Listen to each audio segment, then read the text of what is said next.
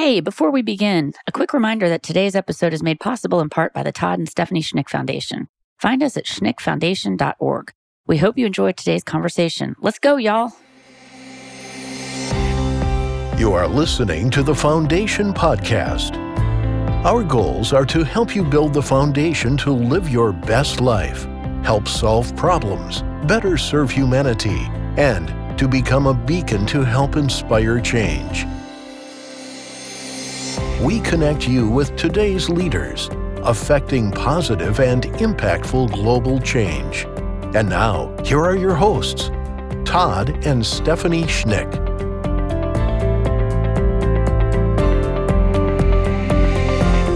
All right, welcome to the Foundation Podcast. I am your host, Todd Schnick. This is going to be a fun conversation. I had the pleasure of connecting with our next guest. I guess it was a couple of months ago as we record this. Our foundation is doing a project and a campaign with Experience Corps Chicago, and Greg and I are working together on it. A neat guy. We're going to have a good chance to connect with him and talk to him about his work, his mission, his purpose, and some other things. And it's going to be a great conversation. Let's welcome Greg Brown. He is the Executive Director of the AARP Foundation Experience Corps Chicago. Greg, my friend, welcome to the show. Hey, Todd. Thank you. It's good to have you. I appreciate you making time to join us. I know what a busy fellow you are, so grateful for you to join us and give us some time. Gosh, we have an awful lot to cover. I don't know where to begin, but I guess the best thing to do is take a couple of seconds and tell us a bit about you and your background. Well, I was born, raised, and educated here in the city of Chicago. For those of you familiar with Chicago, I grew up on the near west side, right in the shadows of the old Chicago Stadium. And anything with public involved in it was probably had a lot to do with my family. So public housing, public schools, public aid, yep. public. Yep. And so educated at Marshall High School on the near west side. And I went to Chicago State and the University of Illinois, and finished at John Marshall High School. So you can say that I went from John Marshall High School to John Marshall Law School.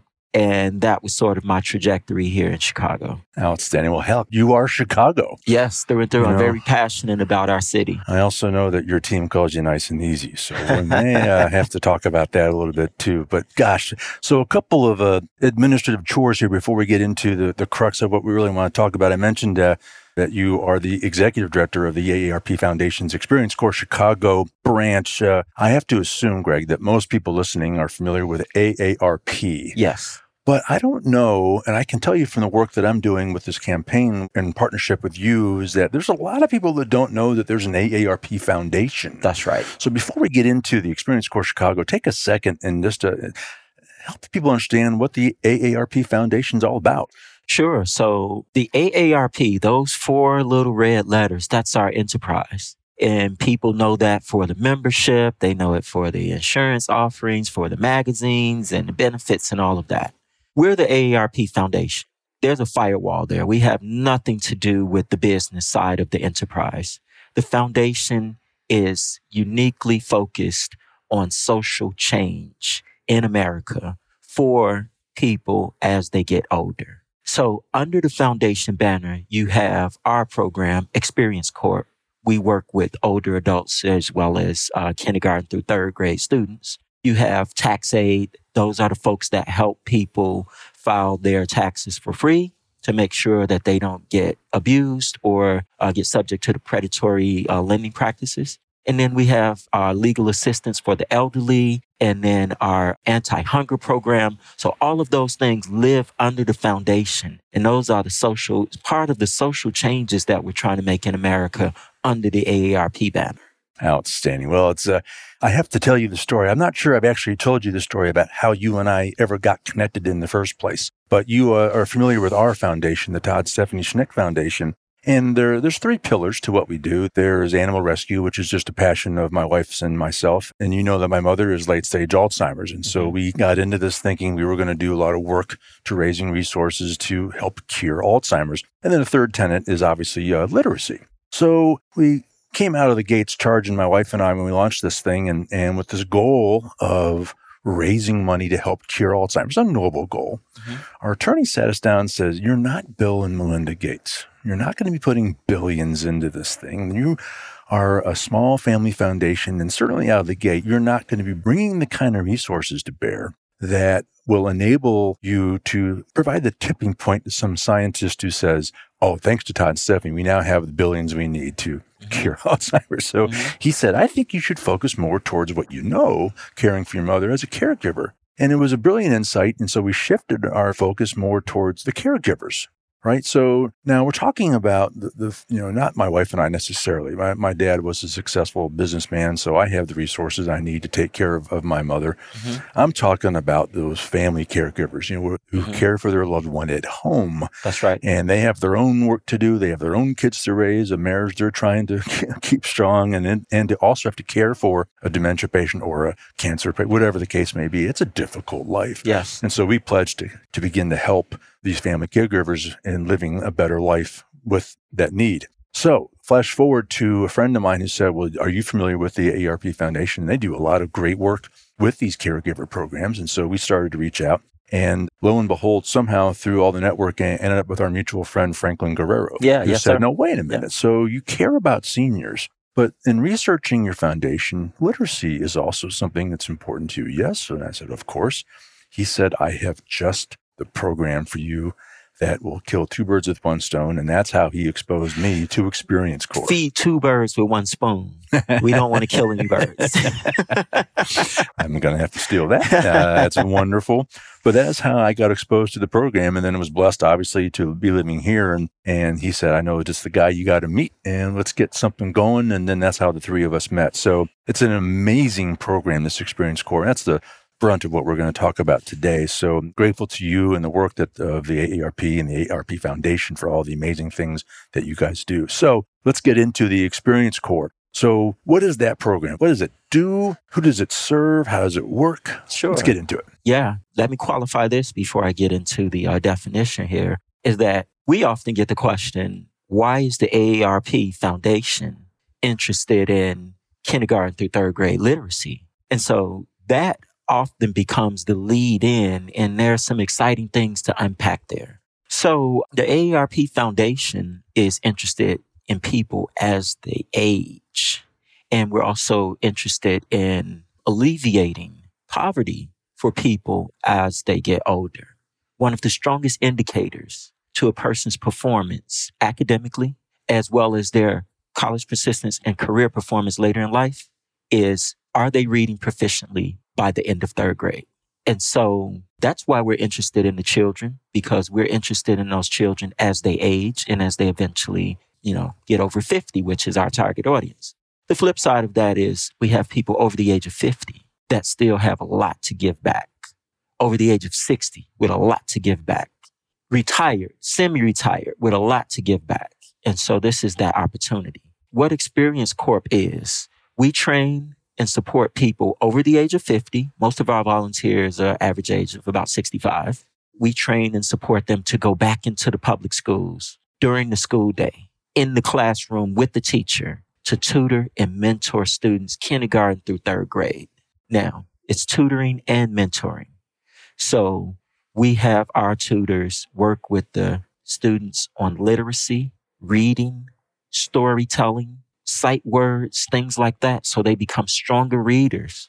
We also train our tutors as mentors, so they help the students unpack their morning, unpack their weekend, talk about some things that may be going on with the student to help them calm down, decompress, and get ready to learn.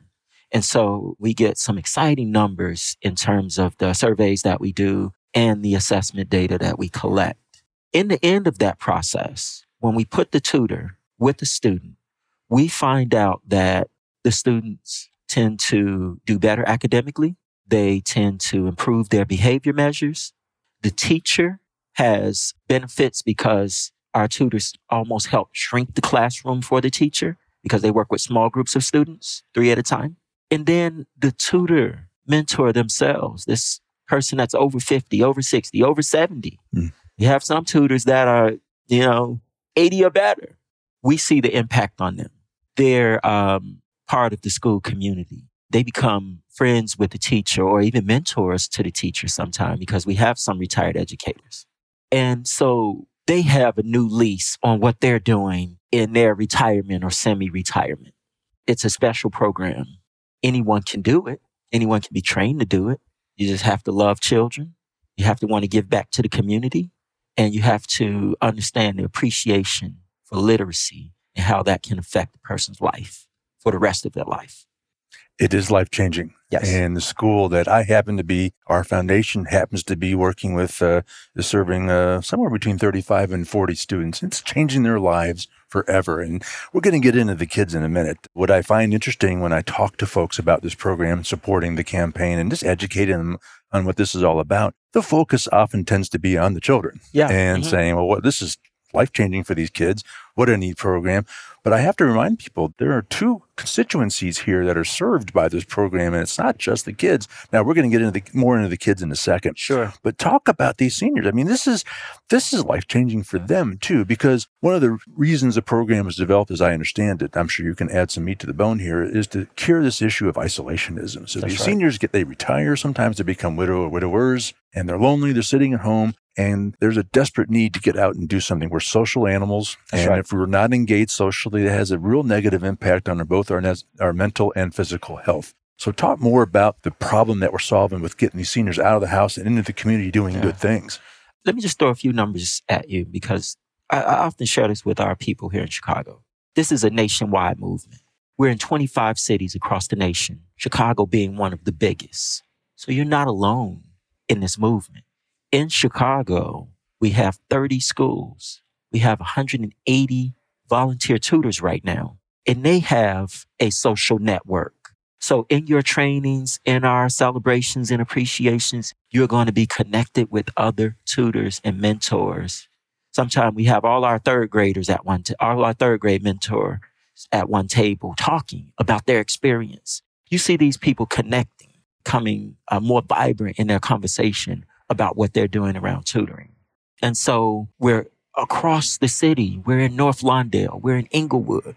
We're in Bronzeville. We're on the far north lakeshore. We're headed toward Austin and Roseland. And so these communities, Chicago is a community-driven city.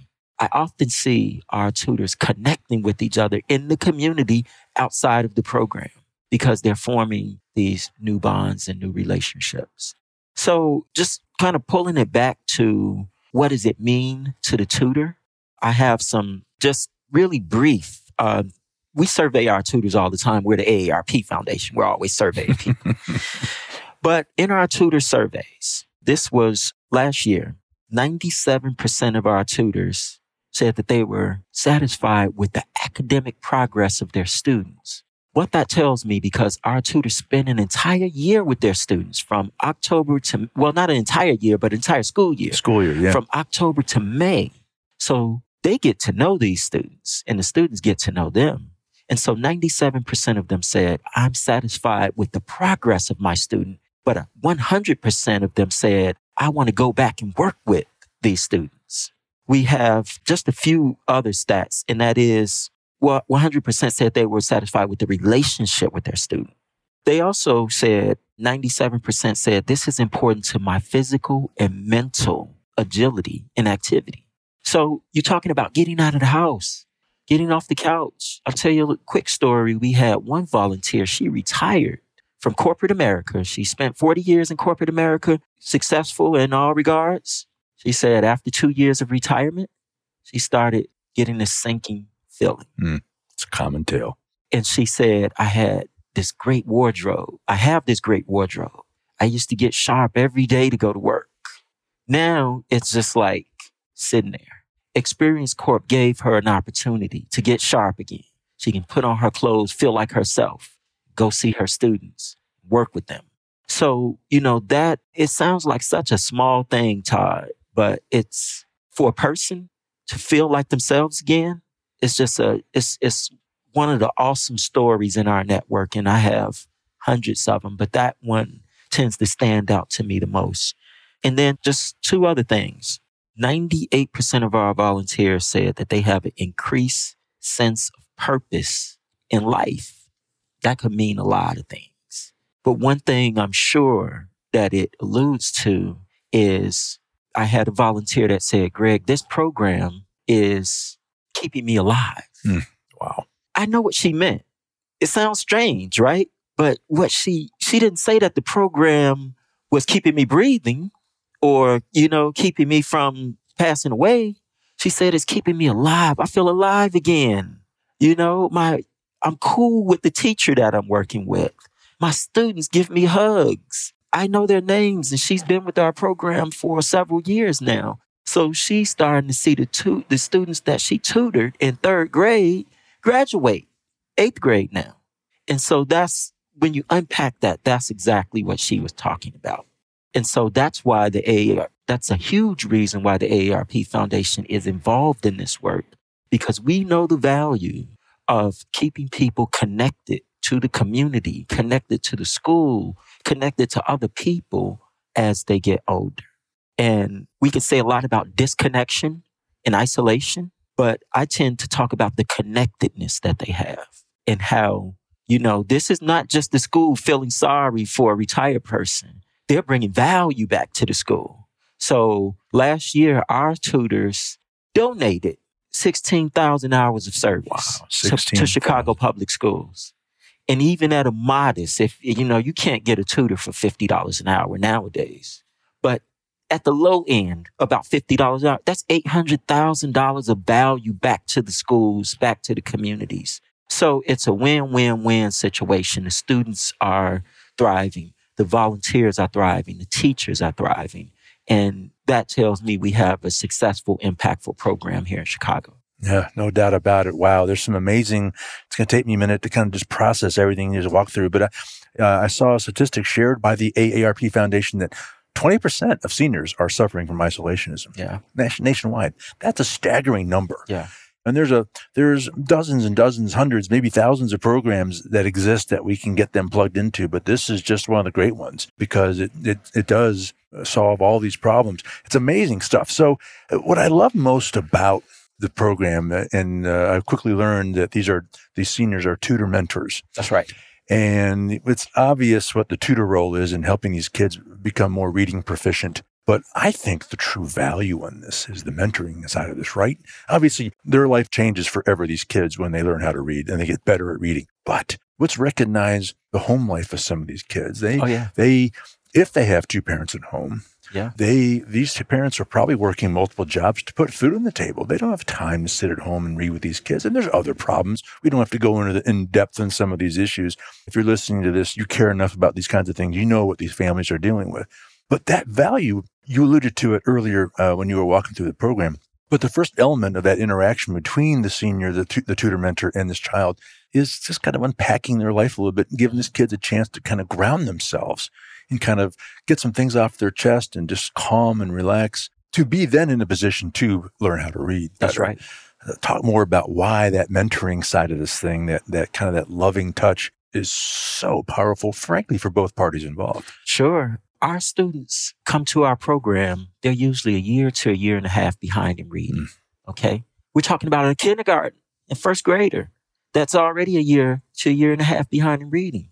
And so when our tutors work with them, when they can work with them in small groups of three, it's only 30 minutes, but it's 30 minutes twice a week for the entire school year. So our program is a structured session. Every day, our tutors spend 5 minutes to get to know them better, to follow up on things. Are you hungry? Why do you have your head down today? You look beautiful today. You're excited. All of those things over time help to build the rapport with the tutor. This is another responsible adult in this child's life that child doesn't want to disappoint. Yep. And that starts the process. Then they get into the skill building. We get into all the echo reading and the dramatic reading, and they go through all of the sight words and all of those things. And then the last 5 minutes is a reinforcement of all the academic and behavior things. You guys did a great job today. You missed a few words, but next time we're going to get those words. It builds the student up. And then in the end of that process, we're talking about behavior. This is what our teachers, we survey the teachers. This is what they say. 92% of our teachers said that the tutor had a strong influence on the student that was struggling academically. They go on to say another 92% say that that influence was on either the student's motivation, concentration, participation, and my favorite, self-confidence. Mm. So here's the story to that. We had a young man on the South Side in one of our South Side schools, and this, typical, a year to a year and a half behind, second grader, came into our program. Our tutors worked with him. He reached grade level during the school year on his next assessment. What he needed was some structure. What he needed was a little bit of small group or one-on-one attention. The kid goes on to win his spelling bee in the school, wow, second grade, and maybe not a big deal to, the larger fabric of things, but can you imagine a kid in the beginning of the school year that won't even raise his hand to read, going on to win the spelling bee? And so that is a measurement of that self-confidence. And I think that once these students become confident in what they're doing, it goes way beyond literacy. It goes into art. It goes into sports. It goes back into the household. They take books home. And then our tutors get more confidence because they say, wow, if I could work with that student, this student that's 6 months behind in reading with some good social adjustment, can catch up even quicker. So it's a two-way street. Our students become more confident. Our tutors become more confident in what they're doing. And then we get that multiplier effect. Well, if you're listening to this and you think, and you allow yourself to think about how important self-confidence is in any and everything that you do, from your relationships to your work, to your teaching, to parenting, to whatever it is you're doing, it's so critical. And these kids and that was when you took me on that tour of that local school on the Chicago's West Side. That was one of the key takeaways for me was realizing the importance of that. And this school, Charles Darwin Elementary, that we're sponsoring through our foundation, we build leaders here. Yeah. That was staggering to me. I was emotional that day. And you probably were too. And it was an amazing thing. And just the self-confidence that comes out of that. I have leveraged that significantly as I've been reaching out to people and educating them on this program and how important that is. And so that's so critical. But you mentioned, in terms of these being loving adults, paying attention to these kids and asking if they're hungry. If you're hungry, you can't learn. Right. If you're stressed about an unpaid school lunch debt, you can't learn. That's right. So just kind of getting to the bottom of all these little mysteries and why this child is maybe not performing as we would like them to. If you unpack that, and it's not rocket science. These aren't difficult problems to solve if you're aware of them and can focus on them and throw a little love around. We measure our students at the beginning of the school, toward the beginning of the school year, after their first month, to see what their attendance trends are. And we measure them at the end of the school year.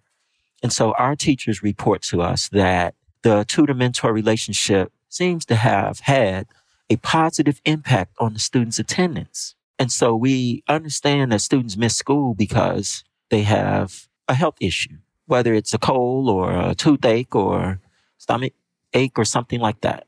And they miss school for, family things, emergencies.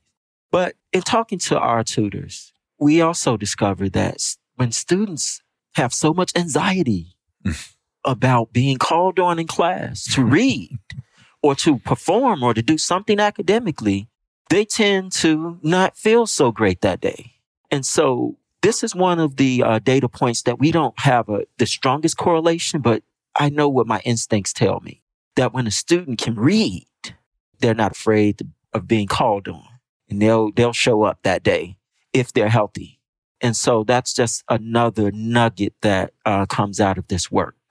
And those students at Charles Darwin that day actually took us on a tour of the school. It was student-driven. The students controlled everything. They took us on a tour. They understood the history. They understood all the murals that was painted and all of the history behind that. And some of those students our tutors had worked with in the past. Eventually, as they get caught up in literacy, they phase them out of the program and we bring other students into the mix.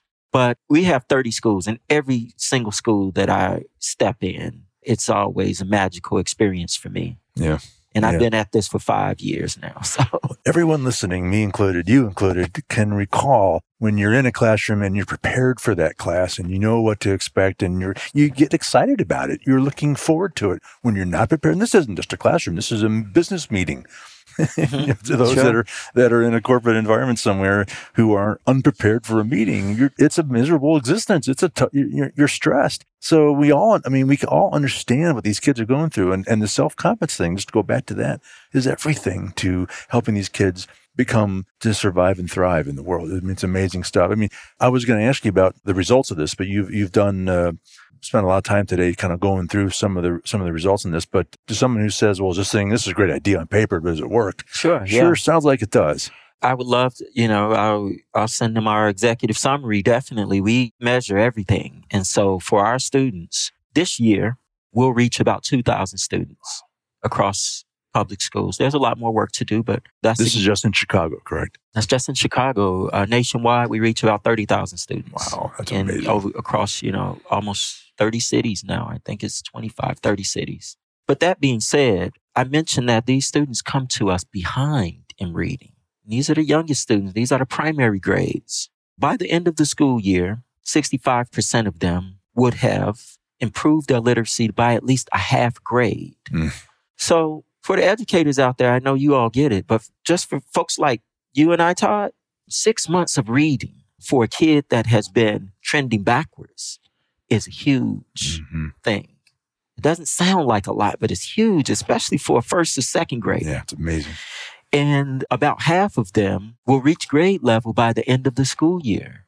And one of the whole points of our program is that they get caught up by the end of third grade, because that's the strongest indicator of what they'll do in 7th and 8th grade in terms of graduating elementary school.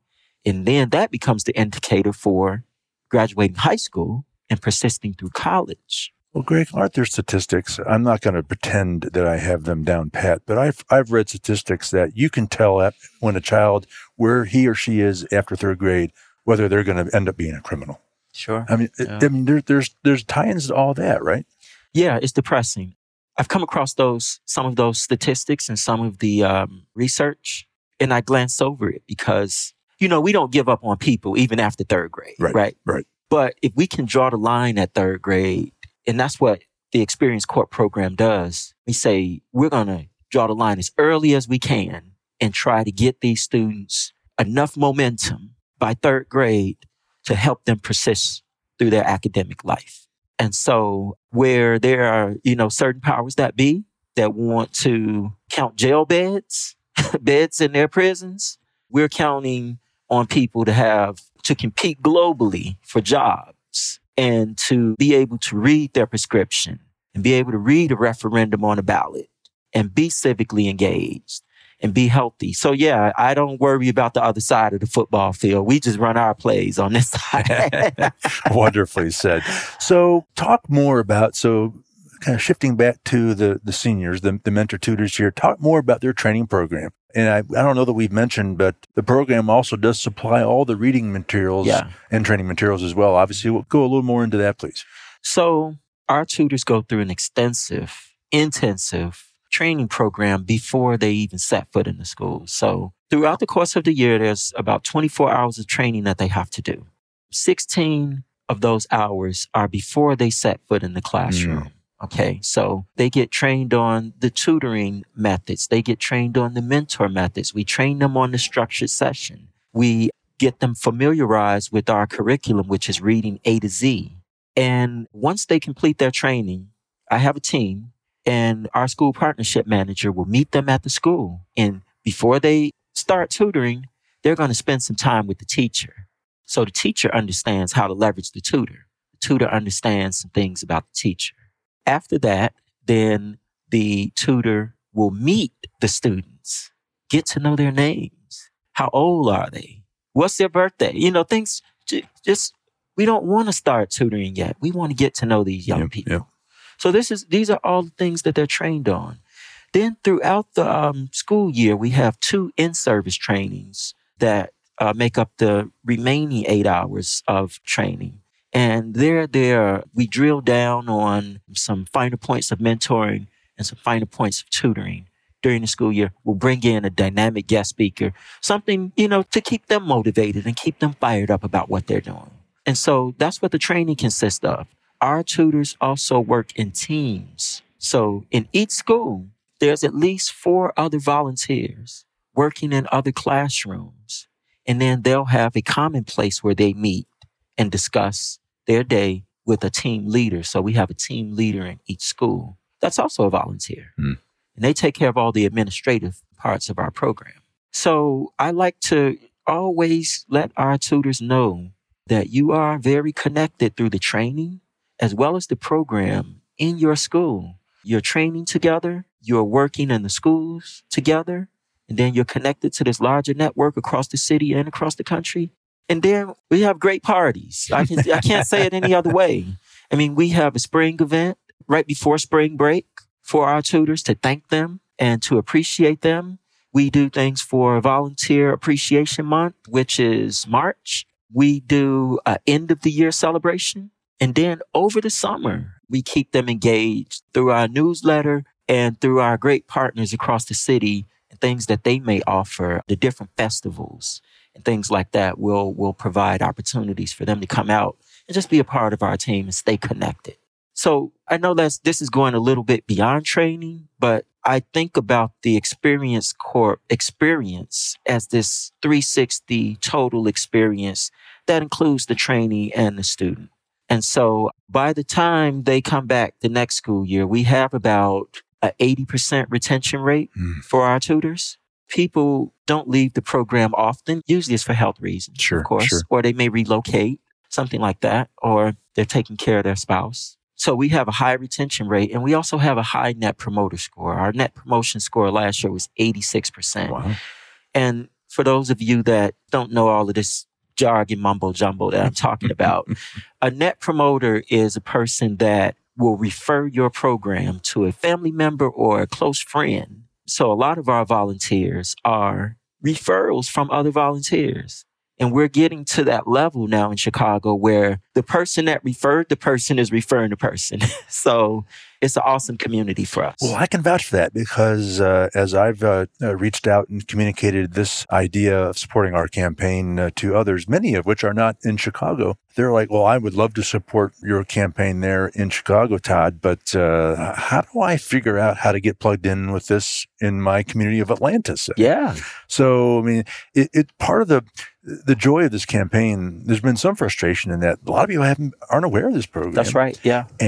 But when they become aware of it, they're wowed by it, you know, so that's exciting. You know, I look at these seniors, these mentor tutors, especially when they've been around a while and they've kind of starting to build this roster of students who are now thriving and doing well in school. These tutor mentors, to me, they're leaders in this community. Yeah. Because, yes. I mean, I saw it firsthand. I watched them interact with these kids, interact with the teachers, the leadership role they played in that school. And then you get a roster of talent that you've helped over the years.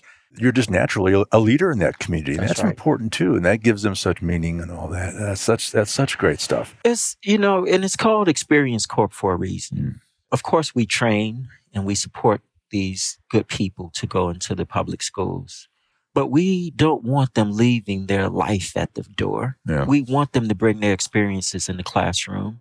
I get a chance to go to the schools and observe our tutors in action. Sometimes I can't help but to sit at that table with those students and just be a part of the tutoring session. And so we'll have storybooks. I can tell you, I've read Slugs and Snails more times than you want to count. But we should have done a reading on the podcast. That would be funny. But, you know, where it's safe and where it's healthy, our tutors will bring things into the classroom like a piece of rock salt. Mm.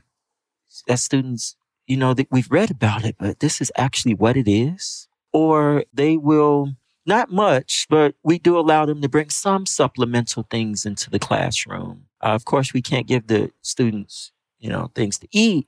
Right. But it's like if you're reading stories about a mango, right?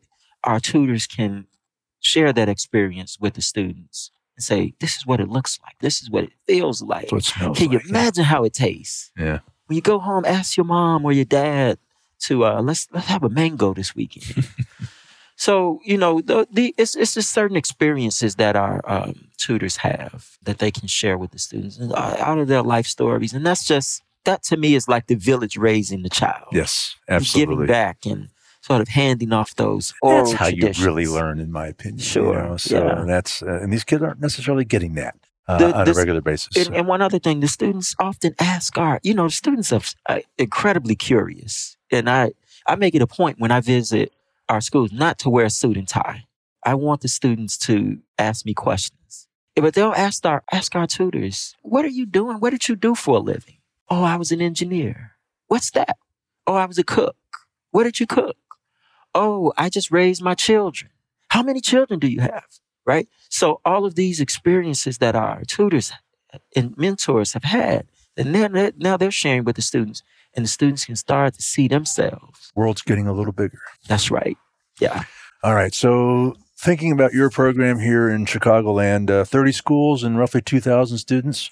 Yes. That's amazing stuff. But sounds to me that there's a lot of opportunity for growth too. It sure is. Probably a lot of students that need help. So what's the plan? What's the thought process on expanding the program? If I'm listening to this and I'm a principal of a school, I'm a teacher, I'm a parent, I'm a senior, says, wow, this looks like it'd be a great way for me to get involved. Talk about how they can all fit into your growth plans. We have 420 elementary schools across Chicago and Chicago Public Schools. Depending on what study you read, about half the third graders are behind in reading, or about a third of the third graders. It depends on what assessment you're looking at, but either way, that's a lot of students. And so that being said, we have a lot of room to grow here in Chicago. Our strategic plan takes us to the end of 2022. By that point, we want to be in at least 42 schools, which would put us in about 10% of the CPS portfolio. Even beyond that, there's a lot of room to grow. And that is, for those of you that are not familiar with the structure of CPS, so there's Chicago Public Schools, there's 420 schools, and they're split into networks. It's about 13 networks. So you get about 35 to 40 schools in each network. What we like to do here in Chicago for Experience Corp is have a presence in each network. We'd like the network chief to say, here are my priorities in my network. I want you to work with all of our schools, but these are the schools that I feel we can really make a difference in right now. So if we could have a presence in all 13 networks with 5 to 10 schools, that would mean we would need about 500 to 600 volunteers. Then we could make an impact here in Chicago. And what that means is once we get to that point, I think we reach a tipping point, Todd. I think so. And that tipping point is now CPS, Chicago Public School Chief Executive Officer, Board of Directors can say, this tutoring program is so needed and so valued that we're going to mandate it. We're going to make it a mandatory part of what we do in and around education in Chicago. And then that makes the funding easier. That makes the recruitment easier. That makes the teacher professional development easier. All of those things. So ultimately, that's the end game. No program in the country has gotten there yet, but I think we're getting close here in Chicago. I can feel it simply because of some of my past experiences with the Chicago Public Schools, as well as the numbers that we're starting to see now with the 30 schools. So we can always, always use more volunteers. If you're over the age of 50, you have a high school diploma or a GED, as long as you can pass the background checks that CPS requires, we can train you.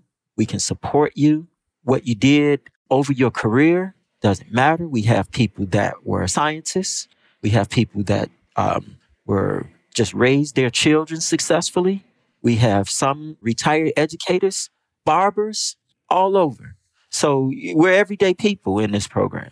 And so we could always use more volunteers. I'll give you the contact information for that. Of course, we're looking for more school partners. We do have a modest school fee. All of those fees go to support the training and support of our volunteers, every dime.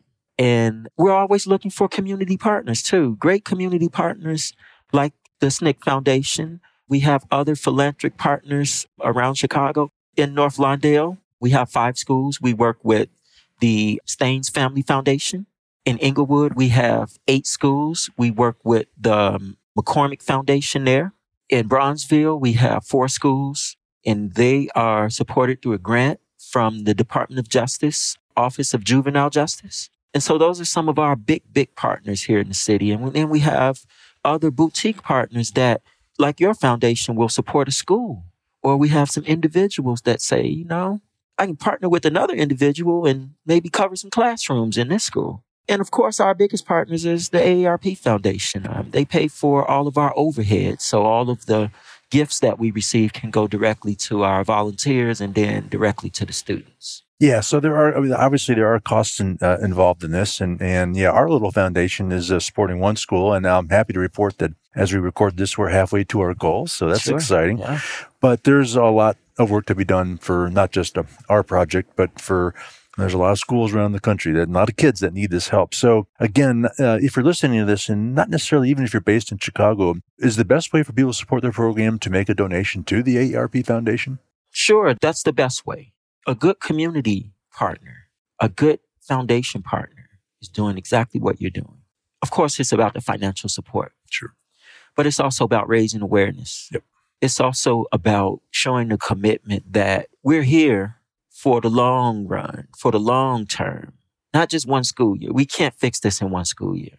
Right. This is a sustained effort. And so it's exactly what you're doing here, Todd.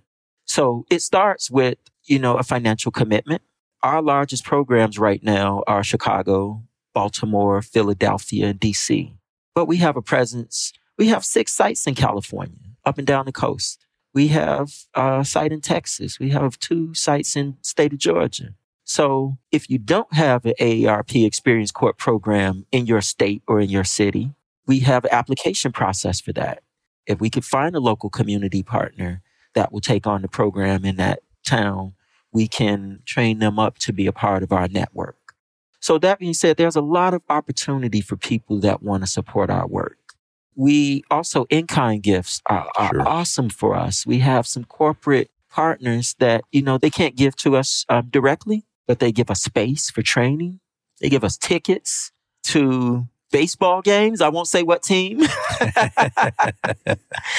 And see, things like that go a long way with helping us retain our volunteers, helping us expand our volunteers, broaden at least their horizon. Chicago's a big city. Yes.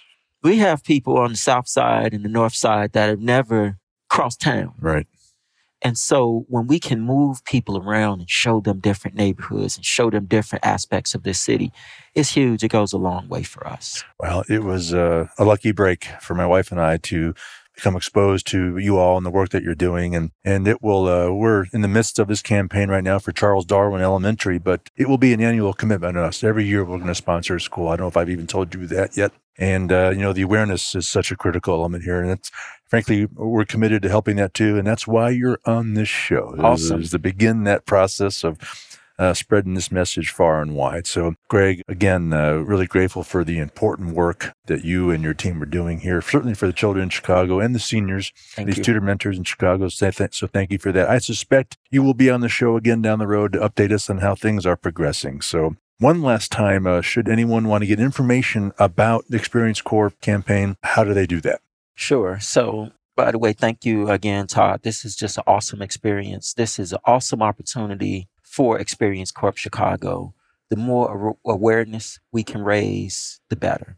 If folks want to get in touch with us, either to volunteer, either to see if there's an opportunity for your school, either to support our work, our email address, our general email address is E as in Echo, C as in Charlie, ECChicago@aarp.org.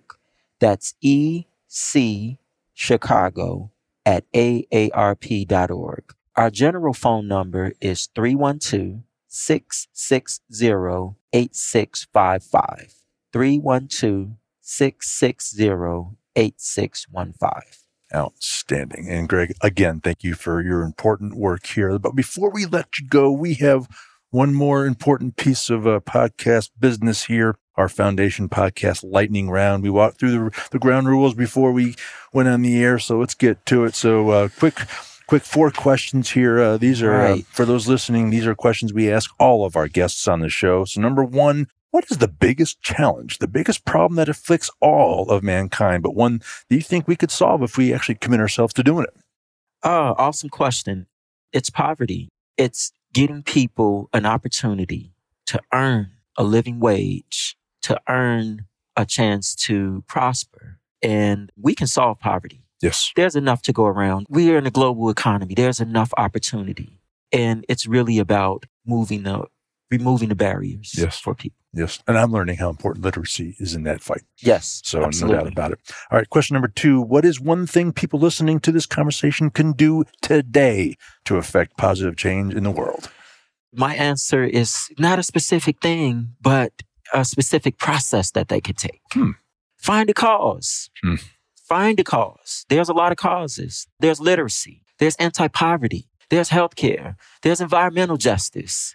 There's a whole, I can keep going on and on, but find a cause that you're passionate about and then invest some time in it or some money and help raise awareness around it. I love it. All right. Question number 3. What is one thing you want people to learn more about or take action on, and how do they do that? Oh, the lightning round is just awesome because I consider myself a lifetime learner. That is, once you finish school or retire from your career or whatever you're doing, don't stop. We should be learning until the lights go out, okay? So right now, I would say get a good civics lesson. Brilliant. Right now, I'm reading, it's on my desk here, and Todd can be my witness. I'm reading Lobbying Illinois, How You Can Make a Difference in Public Policy. It's technical reading, but it's a pretty thin book. And it gives you the rundown on all the ins and outs of our General Assembly in Springfield. Brilliant. And as a supplement, there's a roadmap, an advocate's guide to our state budget. See, this stuff it impacts every aspect of our life, from our shoestrings, how long they can and can't be, to, our most intimate things that we do in our life, like our health care or our dental care and things like that. So I would say you don't have to go this route, but get a good civics lesson. Listen to a good civics podcast or a good audiobook or watch a good civics documentary and really understand how our society is governed and organized. Goodness, does our society need more education around civics? Wow. You'll be proud to know that I am a 50-year-old. Yes. In case you're wondering, I'm a new member of AARP. Yeah. My wife won't admit to that. But anyway, I admit that I'm... We call it 50 or better. Okay. I'm actually reading a text on economics. Yeah. Just because I think if you don't have a sound, basic understanding of economics and what that really means, it's really hard to be engaged in a modern political discussion at all levels of government. So I love your advice. That's good stuff. The final question, number 4, is name one nonprofit, one charity, one leader that you think people should start paying attention to. Yeah, I don't have one, and it's not a particular person. I have 2 short ones. One is I'm a huge fan of the public broadcasting station, PBS. Yes. WTTW here in Chicago is one of our partners. It's one of our Experience Corps partners. And I love what they're doing because they help raise awareness. A lot of times it's absent of the commentary or the spin or the punditry or whatever. And that's just, if you listen to Chicago Tonight on WTTW, you're going to get straightforward news and with a lot of local interest and a lot of local angles. Just an awesome show. I love it. What I had a chance to visit at WTTW Studios, they're on the north side of Chicago. You should visit their studios. They have a great tour. They're rolling out a series called Chicago by Ale with the documentarian Jeffrey Bear. I got a chance to get a sneak peek of it. For those of you in Chicago, this guy rides all the train lines in Chicago. I think we have 7. And at every other stop on that line, he stops to tell a story about either that neighborhood or some historical significance or some current or something that's happening currently there. And it will blow you away what you don't know about this city in terms of history, politics, economics, entertainment. It's awesome. That is awesome. So that's my big one. And then my small one is, as a resource, I would recommend to get the Hoopla app. Oh, I'll be all right. H is in Henry, O, P is in Paul, L is in Lemon, A is in Alpha. Hoopla. It's basically an app for a free digital library. So you just connect your library card with it and you have access to digital books and audio books of just across all of these different genres and subject matters. And that's how I get my audio book on, at least. And it's free. Amazing. So, go for it. All right, audience. This is why we do this lightning round, because it's amazing some of the cool stuff that you uncover. Greg, thanks for putting a little thought and care into that process. Thank you for that. All right. Greg Brown, the Executive Director of the AARP Foundation Experience Corps Chicago. Greg, my friend, thank you so much for making time to join us on this show. Thank you, Todd. Thank you. All right. It's all the time we have for today. Again, on behalf of my guest, Greg Brown, I am Todd Schnick. We'll see you soon on the Foundation Podcast.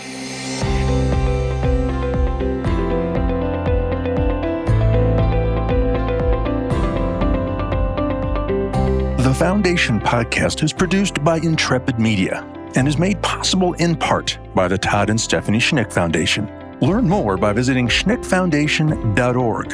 And thank you for listening. Now, get out there and do some good, and we'll see you next time.